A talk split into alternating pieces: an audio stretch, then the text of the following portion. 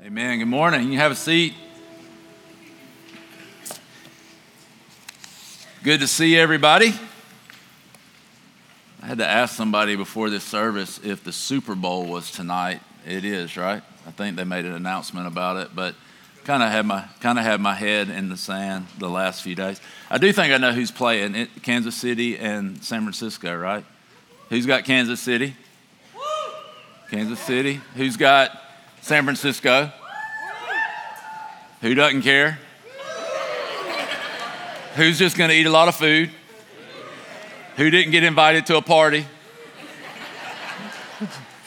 All right, so anyway, um, we're going to wrap up this series, Traction, uh, today. And uh, next week, we're actually going to start a series where we're going to be looking at uh, prayer and worship and how important that is. And um, uh, today, though, we're going to wrap this up. Before we jump in, though, I do want to say this. Last Sunday was incredible. The services were incredible, but, but really, um, the prayer time that night that we had at six o'clock was really, really awesome. And I want to say thank you to those of you who came out um, because we had more people who came to pray um, than, than we've ever had before. And that's awesome because it's not, hey, we can clap for that. It's a good thing. And, and that's awesome, not because of the numbers, but because of the heart to pray, right? The heart to seek God, the heart to cry out to God to do what only He can do. And, and what we need to realize is that prayer is an indicator of our dependence on God. And we can't do the work of God in the world if we're not leaning into Him. All right, John 15 tells us that, that um, apart from Him, we can do nothing. But if we will abide in Him, then He'll produce much fruit in us. And so um, I was excited to see that. Um, I'm, I'm, excited to see this culture and desire to pray um, continue to grow and be stirred. I can tell you this when prayer becomes the most, the, the prayer times become the most important part of our service, we'll, be, we'll see God do incredible things.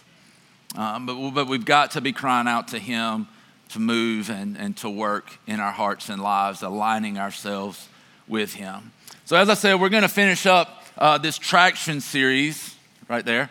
Um, and uh, next week, start the prayer and, and worship series. Uh, today, though, I do want to um, go through a couple of things. Some of you have seen these things many times and you're tired of seeing them. Um, for maybe this will be the last week. I don't know for a little while. But we've been talking the last few weeks about how we need to grow in these four growth areas. Uh, we talked for months about this foundation and filling in some of our understanding of, of who Jesus is and what it means to be um, in the fullness of Christ or our identity in Christ. We've talked about a clear call to the church, Jesus' people, a clear call to Jesus' mission. And we've been looking at how these four growth areas really build off of this foundation. And so one of them is uh, that we've talked about growing in knowing God. As I follow Jesus, as I grow closer to God, um, what is that? What's that look like? How do I do that? Um, we've talked about fullness in Christ. I gave you this definition of growing into the fullness of Jesus. It's becoming fully integrated into the new creation I've already become. We've talked about the not the, the um, already not yet thing. I've been given Jesus' righteousness, but then I'm now growing into this righteousness. I'm clothed in Christ. Now I'm growing into the image of Christ. And so we looked at that. We talked about growing into the body of Christ, which uh, gave you this definition becoming fully integrated into the new community we've already become. So Jesus has already made us one with Him. Now we're growing into this body together. We're one with Him, one with each other, but growing to maturity to be able to give an accurate reflection of Jesus to the world. We're not just um, symbolically the body of Christ. Now we are the body of Christ in the world to represent Him to people. And so we've looked at that. Today we're going to talk about that last one, which is growing the kingdom of God. You think back several weeks, even months ago, we talked about this a lot that our purpose in life and in the church as God's people is uh, to fill the earth with God's image and to transform it in a way that brings Him glory. Another way to think about that is to go in and, and begin to um, share the gospel with people so that all the earth would declare the glory of God, that all the earth, as far as the people praising Him, that people um, in all the earth would declare um, praises to Him. and really seeing the world beginning to be shaped and transformed back into what God had intended uh, through the love of Christ, through the power of Christ, through the power of the Holy Spirit. And so um, that's what we're going to look at today is some ways specifically that we as Connection Church, as this body, feel called. And, and some of this has come, the things we're going to share today have come from people in the congregation. Some of it's come from things God put in my heart or someone else's heart on staff. But I want you to see today some really big things that God has put on our hearts to do as a church beginning this year. Um, and so I want to pray. Uh, and then I want to go back to Joshua chapter 1. Um, we've been launching from there the last few weeks. I will say this, guys this, this is going to be kind of a, a different kind of message. This is going to be a lot about vision and where we're going as a church. Um, so it'll be a little bit different, but I hope it'll be exciting to you. It's exciting to me to see these things and to think about what God um, can and will do through each of them. So why don't we pray and then we'll read some of Joshua 1. Father, we thank you for this day. We thank you, God, that we can come and worship you, Lord, that we can come and be in your presence, God. I thank you, Father, that we are able to um, draw near to you, God, and that we know that you draw near to us, that you, God, are with us always. And God, that we're two or more gathered, Lord, you are there. I pray right now we would be awakened more and more and more to your presence, that you would speak to our hearts, that you would help us, God, to see more clearly who you are and who we're called to be in you, Lord and what the church exists for, God. Help us to see that, embrace that, God. Empower us to do that, Lord. We thank you in Jesus' name. Amen. Amen. So let's pick up in Joshua 1. We've read this the last few weeks, but I want to hit this one more time and then we'll, uh, we'll move on. It says, Joshua 1, verse 1 After the death of Moses, the servant of the Lord, the Lord said to Joshua, son of Nun, Moses' aide, Moses, my servant, is dead. Now then, you and all these people get ready to cross the Jordan River into the land I'm about to give to them, to the Israelites. I will give you every place where you set your foot as I promised Moses. We talked about this statement of Moses, my servant, is dead. We recognize there's a transition happening, there's a movement beginning. We talked about how we felt like that's where we've been as a church, that God was preparing us to move into something new. Um, and he tells them that, that you and these people, Joshua wasn't going alone, it was the people, the community, this unique community that God had established to go in and do the work of God, to be his people. He promises them, I'll give you every place where the soul, your sole of your foot treads. He tells them in verse 4 how big the territory will be. He tells them in verse 5, he says this No one will be able to stand against your, you all the days of your life. As I was with Moses, so I will be with you. I will never leave you nor forsake you. Be strong and courageous because you will lead these people to inherit the land I swore to their ancestors to give to them. He goes on and tells them, Be strong and courageous three times. He tells them to obey all the law that he gave to Moses. He tells them to keep this in front of him, always on his lips, to meditate on it day and night. He says, Then you'll be prosperous and successful. And, he goes on in verse 12 and he gives some instructions um, to some of the tribes of Israel that uh, were with them. He says, But to the Reubenites, the Gadites, and the half tribe of Manasseh, Joshua said, Remember the command that Moses, the servant of the Lord, gave you after he said, The Lord your God will give you rest by giving you this land. Your wives, your children, and your livestock may stay in the land that Moses gave you east of the Jordan. But all your fighting men ready for battle must cross over ahead of your fellow Israelites. You are to help them until the Lord gives them rest as He has done for you, and until you have taken possession of the land the Lord your God is giving them.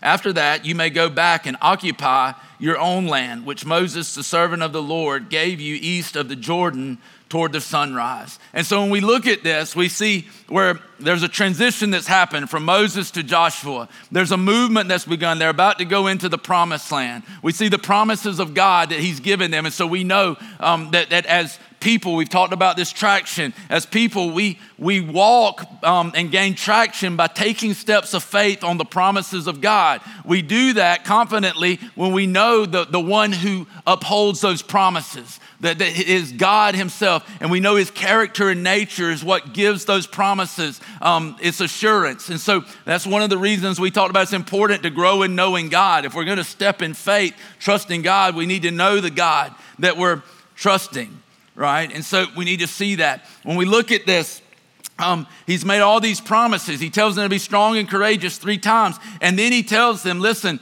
to the Reubenites, the Gadites, these other tribes, he said, Your fighting men are going to go in and they're going to help them take this land. But once they've been given rest, they've been given this land, then you come back and you occupy the land you've been given. There's something really important in that because as the church, we need to see that God's plan and purpose for us has never changed. That in the beginning, in Genesis, he tells us that our purpose was to be fruitful, to multiply, to fill the earth, to subdue it, right? To fill it with people who've been created in the image of God. But today, our purpose is really the same. We've been called as people who have now been recreated into the image of God, into the image of Christ, to go and take ground, to begin to renew the face of the earth, not to go and take it violently, but to go and take it with the good news of Christ, the love of God, to bring light into dark places. That's what God has called us to do. If we're going to do that, then we need to step in faith. We've got to give God um, something to work with, right? We can't just sit here.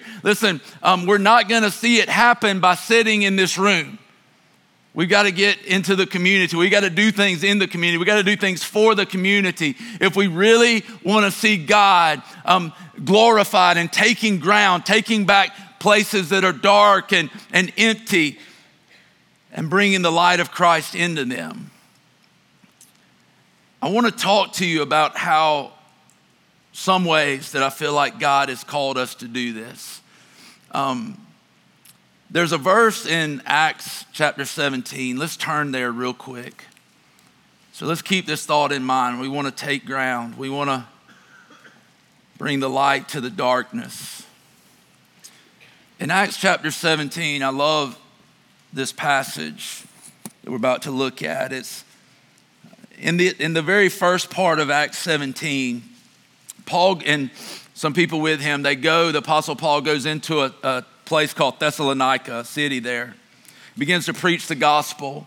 Some Jews come to faith, some Greeks come to faith, and God's moving. He's taking ground. He's brought light into the darkness of Thessalonica. Ground's being taken.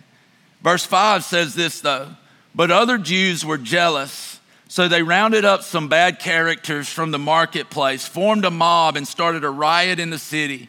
They rushed to Jason's house in search of Paul and Silas in order to bring them out to the crowd. But when they did not find them, they dragged Jason and some other believers before the city officials, shouting, these men who have caused trouble all over the world have now come here. A more literal translation of that phrase is these men who have turned the world upside down have now come here. He says they're all defying Caesar's decree, saying that there is another king, one called Jesus. When they heard this, the crowd and the city officials were thrown into turmoil. Then they made Jason and the others post bond and let them go. I love that passage because to me, this is the type of movement that the church should be a part of. To me, this is the type of movement that I want to be a part of. I, want to be a part of this and, and realizing that people can look at how God has used us and say, these people have turned the world upside down. Isn't that what Jesus did when he came to earth? Is he came and, and he, he caused worldview collisions with people because everything he said went against their mindsets. Everything he said was flipping things upside down. It's why he encountered opposition because he was flipping things upside down, which was really flipping things right side up. And so when we see this, this is what we're called to do is to continue this movement of Christ. To be a people who are flipping things right side up and being used by God in this way. And so, as a church, we're going to begin to take some steps of faith and see this. How many of you have been around? I'm going to do this a little different than I did at um, nine. I, I, I want to have a little more time at the end. Uh, how many of you have been around long enough to remember a message I've preached um, about the empty jars with Elisha and the empty jars? Some of y'all remember that? We've talked about that a couple of times. And the gist of that, I'm not going to go back and read each of these scriptures. I just want to remind you of some things we've talked about in the past. The gist of that message is this Elisha comes to this widow. This widow's husband has died. Um, his creditors are coming to take her children as slaves to pay off the debt. She cries out to Elijah. She's like, Look, I don't have anything. He says, What do you have? She's like, I got a little oil. He says, Go gather up as many empty jars as you can find. He says, Don't get a few. He comes and they bring those empty jars. She begins to fill the jars with the oil. And, those jars, every time she'd fill one, she'd set it to the side. They give her another one. She'd fill it. And every empty jar they gave her, the oil never ran out. It just kept filling the jars until finally they reached for one and they didn't have any more. One of the things we've seen in this church is that every time we'll take a step of faith to give God an empty jar, He always fills it.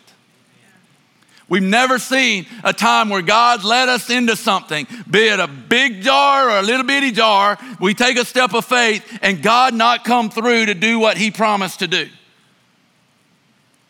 I told you a few weeks ago, you remember when we talked about um, Elijah, the prophet Elijah. You remember this? When, when he was doing battle, he basically had a, had a showdown with uh, the prophets of Baal and the prophets of Asherah. You remember that on Mount Carmel?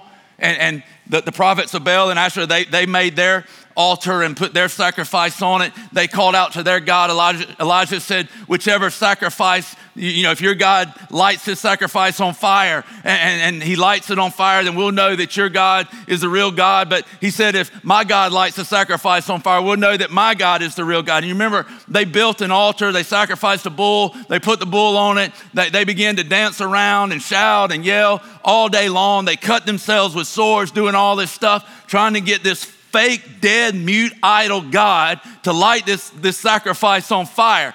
Elijah's over there. He's even mocking him. He's like, hey, maybe he went on vacation.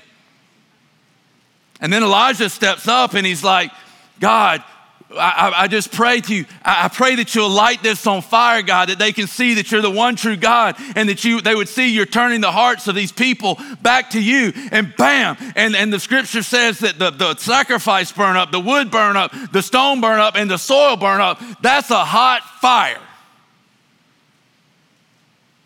God burned it up, and, and, and all the people began to worship and praise God. And I told you in that message that it convicted me because so many times I'll say, God, stir my heart. God, do something through me. God, work in my heart. God, oh God, oh God, oh God. And, and when I, I read that the other day, it was like God said, Brandon, sometimes you ask me to light things on fire, to stir you to do this, but you don't give me anything to burn.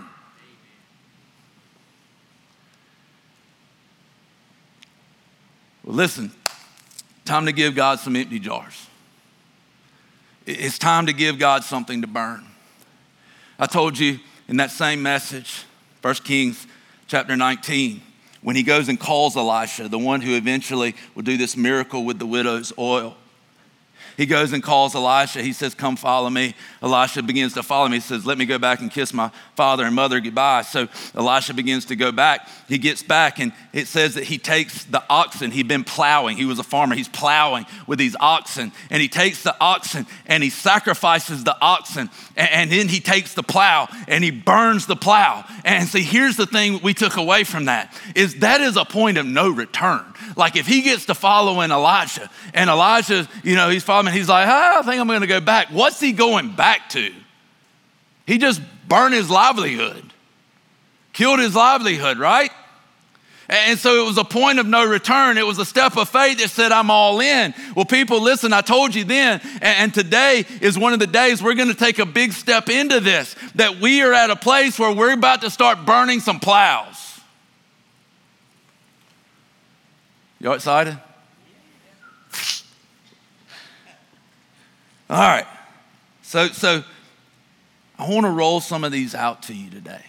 Now, listen, here's what something that I'm bad about. I, I recognized this eight years ago, and I'm still bad about it. I have this quality that's not good that I get a lot of stuff in my heart. And it's like I put all that stuff in the back of a dump truck. And then, like, you're right here, and I go, do, do, do, do, do, do. and I dump all of it on you. at one time. So this is to be a lot of information, okay? And you're to have to go away and you're to have to think about it. You're to have to process some of it. But, but write it down. Think about it. Hopefully, it excites you. Hopefully, um, it's something that you recognize yes, this is what the church should be doing. I feel like this is really important. And I want to talk to you about some 2020, what we just called initiatives, okay? The very first one is this we want to begin and start a Christian training center. Um, and in this, uh, it needs to be three words that are true about this thing it needs to be real, it needs to be practical, and it needs to be truly training. Doesn't need to be some theoretical type thing. We want to do this. Um, the reason we're doing it, the why, is to prepare people to do God's work in the world. Who is this for? Listen, this is for anyone who desires to be equipped to do God's work in the world, not just pastors. All right? This is for anybody. We're all called. Remember all the talk we did about how we're called to be a part of, of, of, do our part in the body, that we're all called to a part to play in this. This is going to be something to help equip people to do this. When will this start? In the fall of 2020. This is our goal, fall of 2020, that we'll kick this off. How's it going to happen? We're going to do four sessions that will be fall, spring, fall, spring. That'll cover the four growth areas. Practical teaching. It'll be it's a commitment. It's a 2-year thing, right? For some it's not going to be the season for it, and that's okay. But for those who this is what you need, listen, maybe you um, uh, just want to be equipped for some area that God's put in your heart. Maybe uh, for you, you felt like maybe God's calling me to something else and I want to explore that more. Maybe for you, it says, look, I just want to be equipped and trained for whatever God has for me in the future. This is what that is for. It's not for pastors. I think it will be good to help identify future church planters and things like that, but all sorts of people who are, who are called to be in service. See, the word for ministry in scripture in Greek is the same word for service. We get it all confused. We think that a minister is somebody that either wears, you know, the tie or the cloak or whatever that thing is, and or does what I do. A minister is every Christian. We're all called to service in that way. And so that's what this will be about and for. The second one is a Teen Boys Academy. It's not a home. I'm not going to call, I want this to be something that builds dignity into these young men. Hopefully, eventually, we're going to have a teen girls academy. The teenage bracket is the most neglected bracket in our community and in, you know, our society, really. Um, and so we want to do this so that we can connect their purpose to their God given potential. Who's this for? Teenage boys good kids exposed to bad environments. And by good, I'm not talking about, well, they, they're not going to be a part of it because they've got bad behavior. Bad behavior doesn't always indicate a bad heart. And we need to see that and be willing to come alongside to be able to um, help restore and mend them, help to uh, teach them and give them a biblical foundation, but then also uh, to be able to see uh, them trained to go into the world. When? The groundwork started. We've already been researching, we've already been looking, listen, um, at this, but the goal would be that it'd be functional within 18 months. And listen, this is not something that a church staff can do. This is something it takes a community of believers to do. Many of you have gifts and things that God has placed in you, experiences in life that will help with this. It's going to take us all taking steps of faith to see these things happen. How's this going to happen? It's a residential academy that restores, transforms, and trains. We want to see restoration. We want to see transformation happen through renewing their minds and giving hope. We want to see um, people trained to live out, given life skills. The third one the Connection Church Church Planting Network. That's a lot of C's. I have a hard time saying that every time. CC Church Planting Network. Why are we doing this? This is something we've been already kind of getting in gear to because we want to offer the gospel in places that need the good news of Jesus. I 100% believe this that the best way to reach people is by planting churches in different places where they're needed. Who is this? We want to identify those we identify as called to, to spread the gospel by planting churches, people who are called to this. When does this happen? Between Statesboro, Vidalia, Millen, Dublin, and Pooler, we'd like to identify two um, church planters, people who feel called to go start new churches and bring them in by August of 2020. None of this is a scientific process, right? The dates may not be exactly right. We're going to trust God to bring the people. We're just saying, God, this is where we're moving towards. You direct us how you see fit. But we want to see that happen by 2020. How? We want to consistently bring in people to what we're calling a church planting residency um, bringing them in to train them. It'll be about a two year process where they're raised up, taught, trained, equipped to go out and do what God has put in their heart to do. The next thing dump truck's about half full, half empty now. A church unity initiative. Why? We want to see God glorified in His church by the love and unity of believers. This is what God wants. We see that in John 17 that His people would dwell in unity. Jesus prayed for that. What is it? We want to see churches across our community praying and worshiping together. If we can get this and just begin to move with this, and there's pockets of it happening around, we just want to be a part of a greater movement. Um, when's this happen?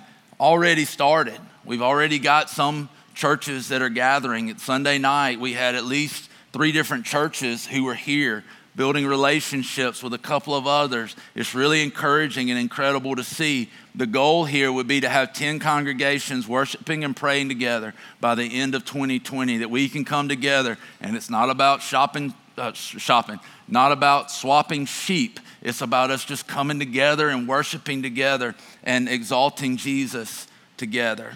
How's it going to happen? By intentionally building relationships with other churches. This is something I need to be more intentional about. It's something that we as a church and a body need to be more intentional about. Um, and so, this church unity initiative. The next one, community counseling center. Why? Because mental health care is an issue that the church needs to address. The church has got to get its head out of the sand and quit pretending this doesn't exist.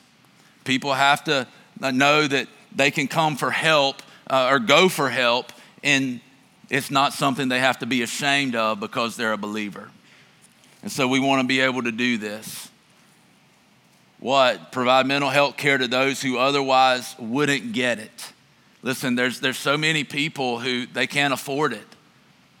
They have no access to it. We want to be able to offer this to them. When? Operating by the end of this year, um, Uh, you know, in some capacity that we're doing something with this to be able to operate in this. I feel like this will be a, a, a good community effort to see this and pull this together. And so, how's it going to happen? Establishing a mental health practice that will be affordable for those in need. Tagging along with this, and if you really step back and look at all these things, a lot of these overlap, they build upon each other. And this really will tag on to the Teen, Teenage Boys Academy, the Community Counseling Center, but we like to see this um, a life skills center. Why? Because many people have never been taught basic life skills, even things like literacy, um, things like how to do a budget, all these different things. What was really cool is after nine o'clock, um, a gentleman came up to me and he's already developed this for a program at Georgia Southern. And he said, I'd love to be a part of helping you put this in place. And we've seen this over and over with these different initiatives that God's just bringing people um, to, to help get these things started. And I hope you'll be a part of this as well. So we want to see people learn these basic life skills. What is it? A relational, and that's key, a relational ministry designed to equip those hindered because they lack basic life skills. When's it going to happen? In conjunction with the Community Counseling Center and the Teen Boys Academy. So we want to begin moving on this thing. Um, how's it going to happen? By developing a relational ministry model designed to equip those hindered because they lack basic life skills. This needs to be a relational thing where we're literally walking alongside people. Another thing to tag on with this, that there'll be a part of this. See, when we started the church, and I want y'all to understand this. We started the church. We didn't start it. Didn't even. We had to put it, you know, register it, whatever, with the state, incorporate with the state. We didn't put it as Connection Church or Connection Church of Statesboro. It was put as Connection Ministries of Statesboro because in our heart was always that it would be more than a church. And so a lot of this stuff is really falling under that initial vision. And so these things being tagged on, I'd always seen like us having a thing where different ministries would be housed and people from the community could be ministered to, as well as us going into the community to do different things. The next thing, though, that goes along with this is a hygiene center. Why? Many people lack the ability to take care of basic hygiene needs, okay? Listen, we have people come to the church from time to time, they just want to take a shower. They said, Hey, we hear that you'll let people take showers here. Well, can we just come in and take a shower? We see this. This is one of the big things in the schools today. People just don't have hygiene products. Girls and feminine products, guys, I mean, just even clean underwear, socks, things like that. Guys, we're the church. We need to step up, right? So many people lack the ability to take care of basic hygiene needs, either the skills or the, the, the resources. So it'll be a center that provides basic hygiene skills and products. When? In conjunction with the Community Counseling Center and the Teen Boys Academy. See, listen, all of this really begins to fit together. How's it going to happen? By developing a relational ministry and facility, facility stocked with items needed for basic hygiene. Okay? Now, this continues to tie in to this. Another thing we're, we're trying to work towards is building a stronger relationship with Bullitt County schools. Why do we want to do this? Through our Christmas service day efforts and different things, we realize that there's limited resources that are available to provide daily care for students of all ages. And I do want to say this I know many of the counselors in the schools, and they do a terrific job. I mean, they work their rear ends off the thing that we want to do is be able to come alongside them and other churches that are partnering with them to be able to provide whatever may be lacking. What does this look like? Helping meet needs for clothing, food, hygiene items, college application fees, other immediate necessities, all kinds of different things. When's it going to happen? It's ongoing throughout the year. We, we, we do things like this, but we um, throughout the year, and it really um, started a lot more but right before christmas as we started recognizing more and more of these needs. But we want to see this be something that's continued throughout the year. How's it happen? By building relationships with the Bullitt county board of education and by simply asking what can we do to help? Just making ourselves available.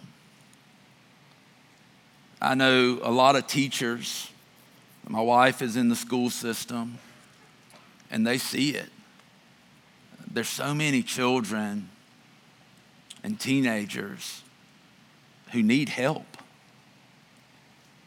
And I, I can't see as the church that we can look ourselves in the eye, that we can look in the mirror and justify so much of what goes on around us without doing anything to resolve it. To me, that's a huge level of hypocrisy. So, the next steps in this if everybody does something, we can do everything.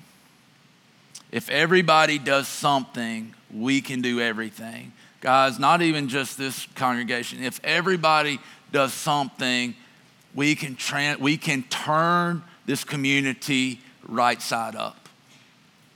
There's no doubt. I believe that. I believe that we truly serve a God who will do exceedingly abundantly more than we could ever think or imagine in unifying his church, in, in going into the community and seeing the community transformed. So, what do we need to do first? The first thing we need to do is pray and persevere. We need to pray. God moves when we pray. There's a mystery about prayer, isn't there?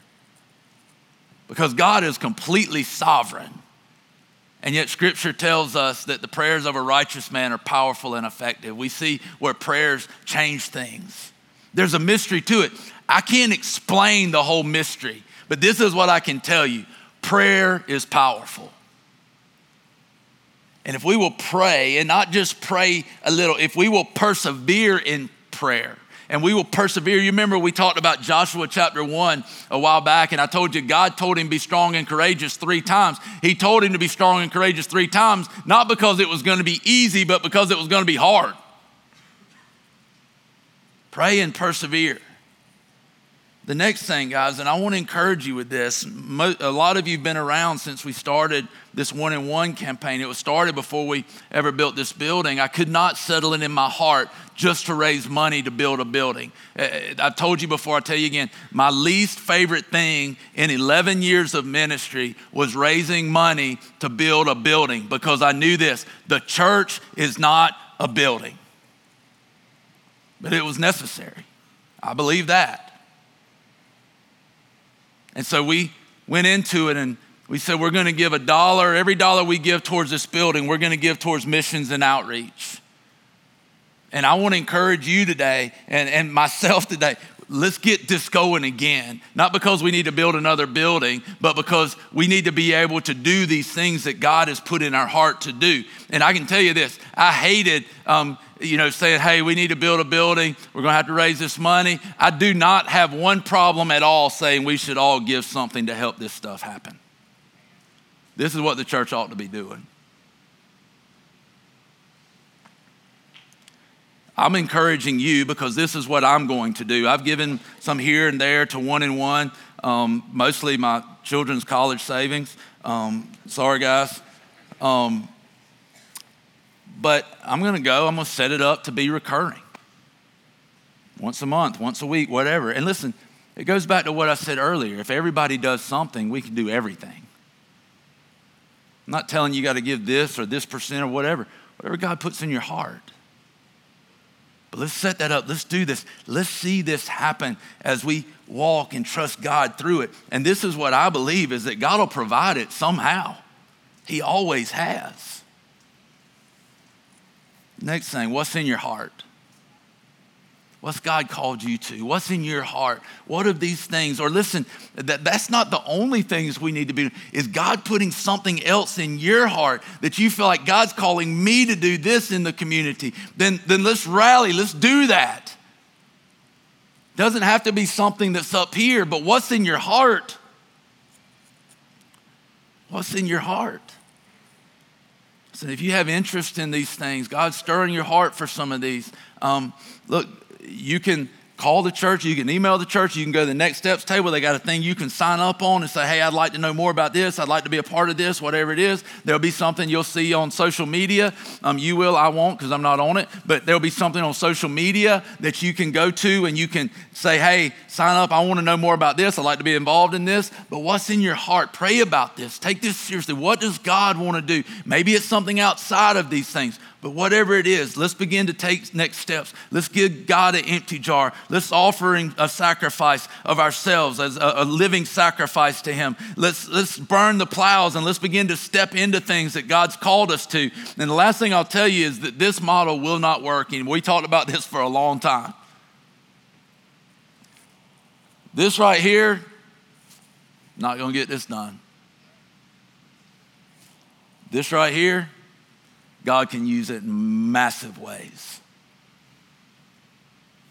If everybody does something, we can do everything. And God's called you, I've told you this for months and even years. God has called you to be a part of taking ground for his kingdom. You may not see it, you may not recognize it, but if you are a believer, the Holy Spirit is in you and he has gifted. You may not recognize the giftings. You may say, I'm the least gifted person in here. Well, if you are, then there's a good chance that you probably are one of the most qualified. Because the Bible tells us that God uses the, the base things, the dumb things of the world to confound the wise. So when somebody tells me, man, that was a great message, you really do a good job preaching, you know what it tells me? I'm dumb, I'm base, I'm the, the least of the, the world. Because that's who God uses. So let's, let's look at this. Let's, let's, let's pray about this. Let's get into this. Let's embrace this.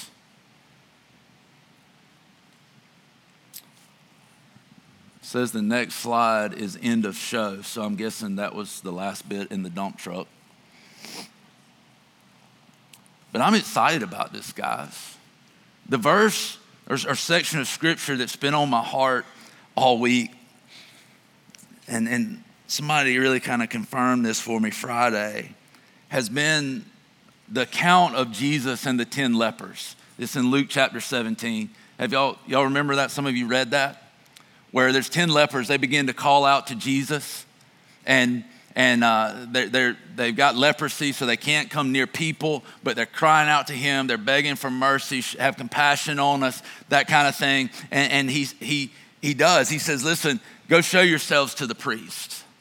And the, the 10 began to go off, and nine just continued going to the priest. And they had to go to the priest because, according to the law, in order for them to be integrated back into the community, they had to show the priest that they had been healed. And so 10 of them go off to show themselves to the priest to be able to come back into their regular life. But one comes back out of the 10 and he falls at Jesus' feet and he begins to worship him and, and, and worship Jesus. And Jesus tells him, Look, your faith has made you well. And see, in this is something greater than, than him being healed of leprosy. In him, by his faith, not only has he been healed of leprosy, but he's found salvation and eternal life in Jesus. But here's the thing that I kept thinking about is we don't need to be, I don't want to be, I don't want us to be a people who just kind of think we want to come get what Jesus has to offer and then go about our business without coming back and praising him for it, for what he's done, right?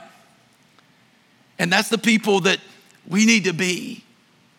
Have we experienced God's love in a way that we're willing to come back and put it at His feet? That we're willing to come and lay it at His feet? Are we truly willing to be a living sacrifice?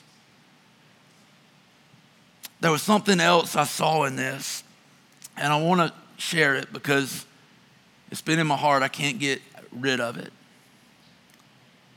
But there's something interesting about that account in Luke 17. All of those, the nine, went on to the priests. They turned back to their old life. They went back to what they knew. They went back to this religious system, this Jewish system that, that they'd always known. But here's the interesting thing about that, y'all they went back to something that could never heal them before. They went back to something, a system that had only condemned them and isolated them. Here's what's incredible they walked away from the one who had the power to heal, the power to save, and went back to a system that can never do that for them. That is a perfect picture of what happens when we begin to put rules and law ahead of relationship with Jesus. We run to something that can only condemn, never saves, never sets free, never heals, and, and we forsake the one who, who heals and saves and transforms.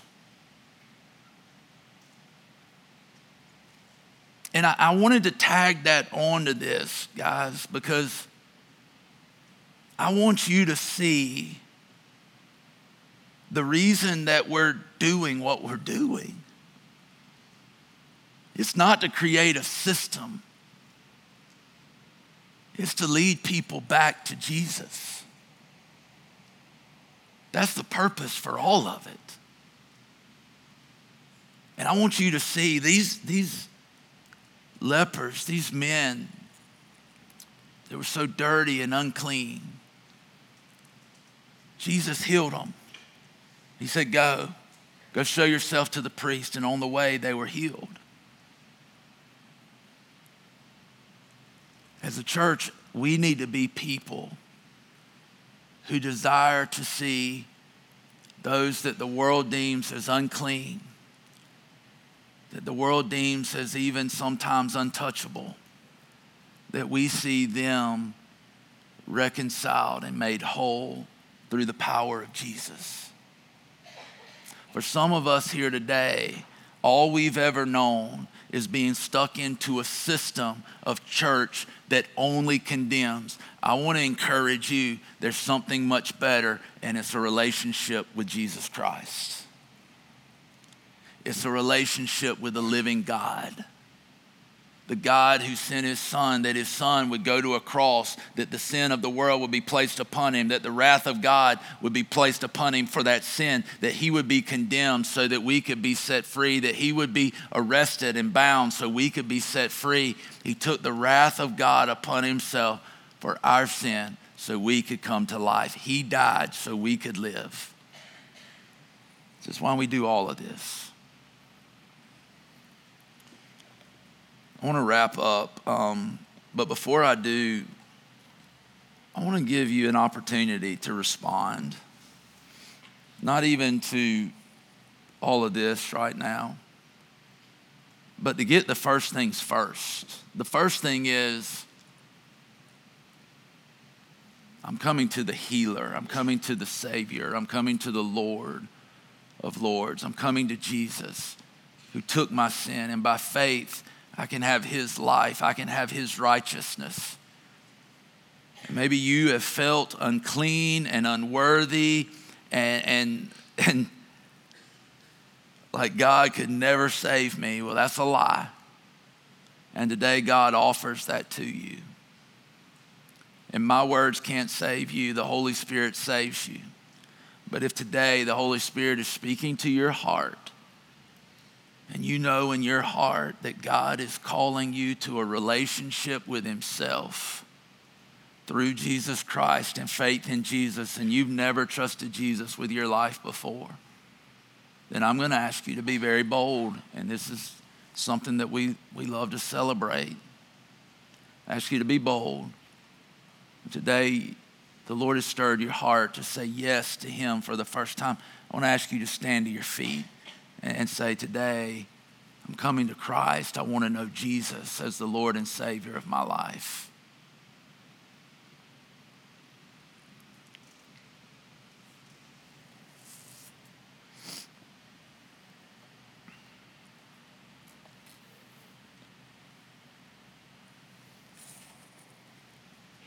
All right, well, let's pray.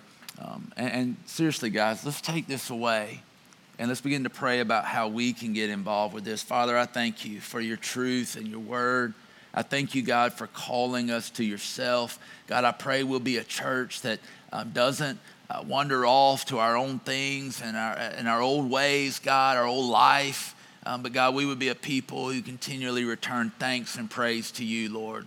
God, we love you. We thank you for leading us, God, into the things that um, you're calling us to, God, that it would be able to turn a community right side up, Lord, that the gospel would truly go into dark places and be a light uh, in dark places, God. We just thank you for that, Jesus. Thank you for the work you have done for us on the cross. Thank you, Holy Spirit, for the work you do in us. And thank you for the work that God that you do through us. Let it all be glorifying to you, Lord, glorifying you. Um, and, and let it be exalting to you in your name. In Christ's name we pray. Amen. Amen. Hey guys, y'all have a good week. Enjoy the Super Bowl or the food, either one.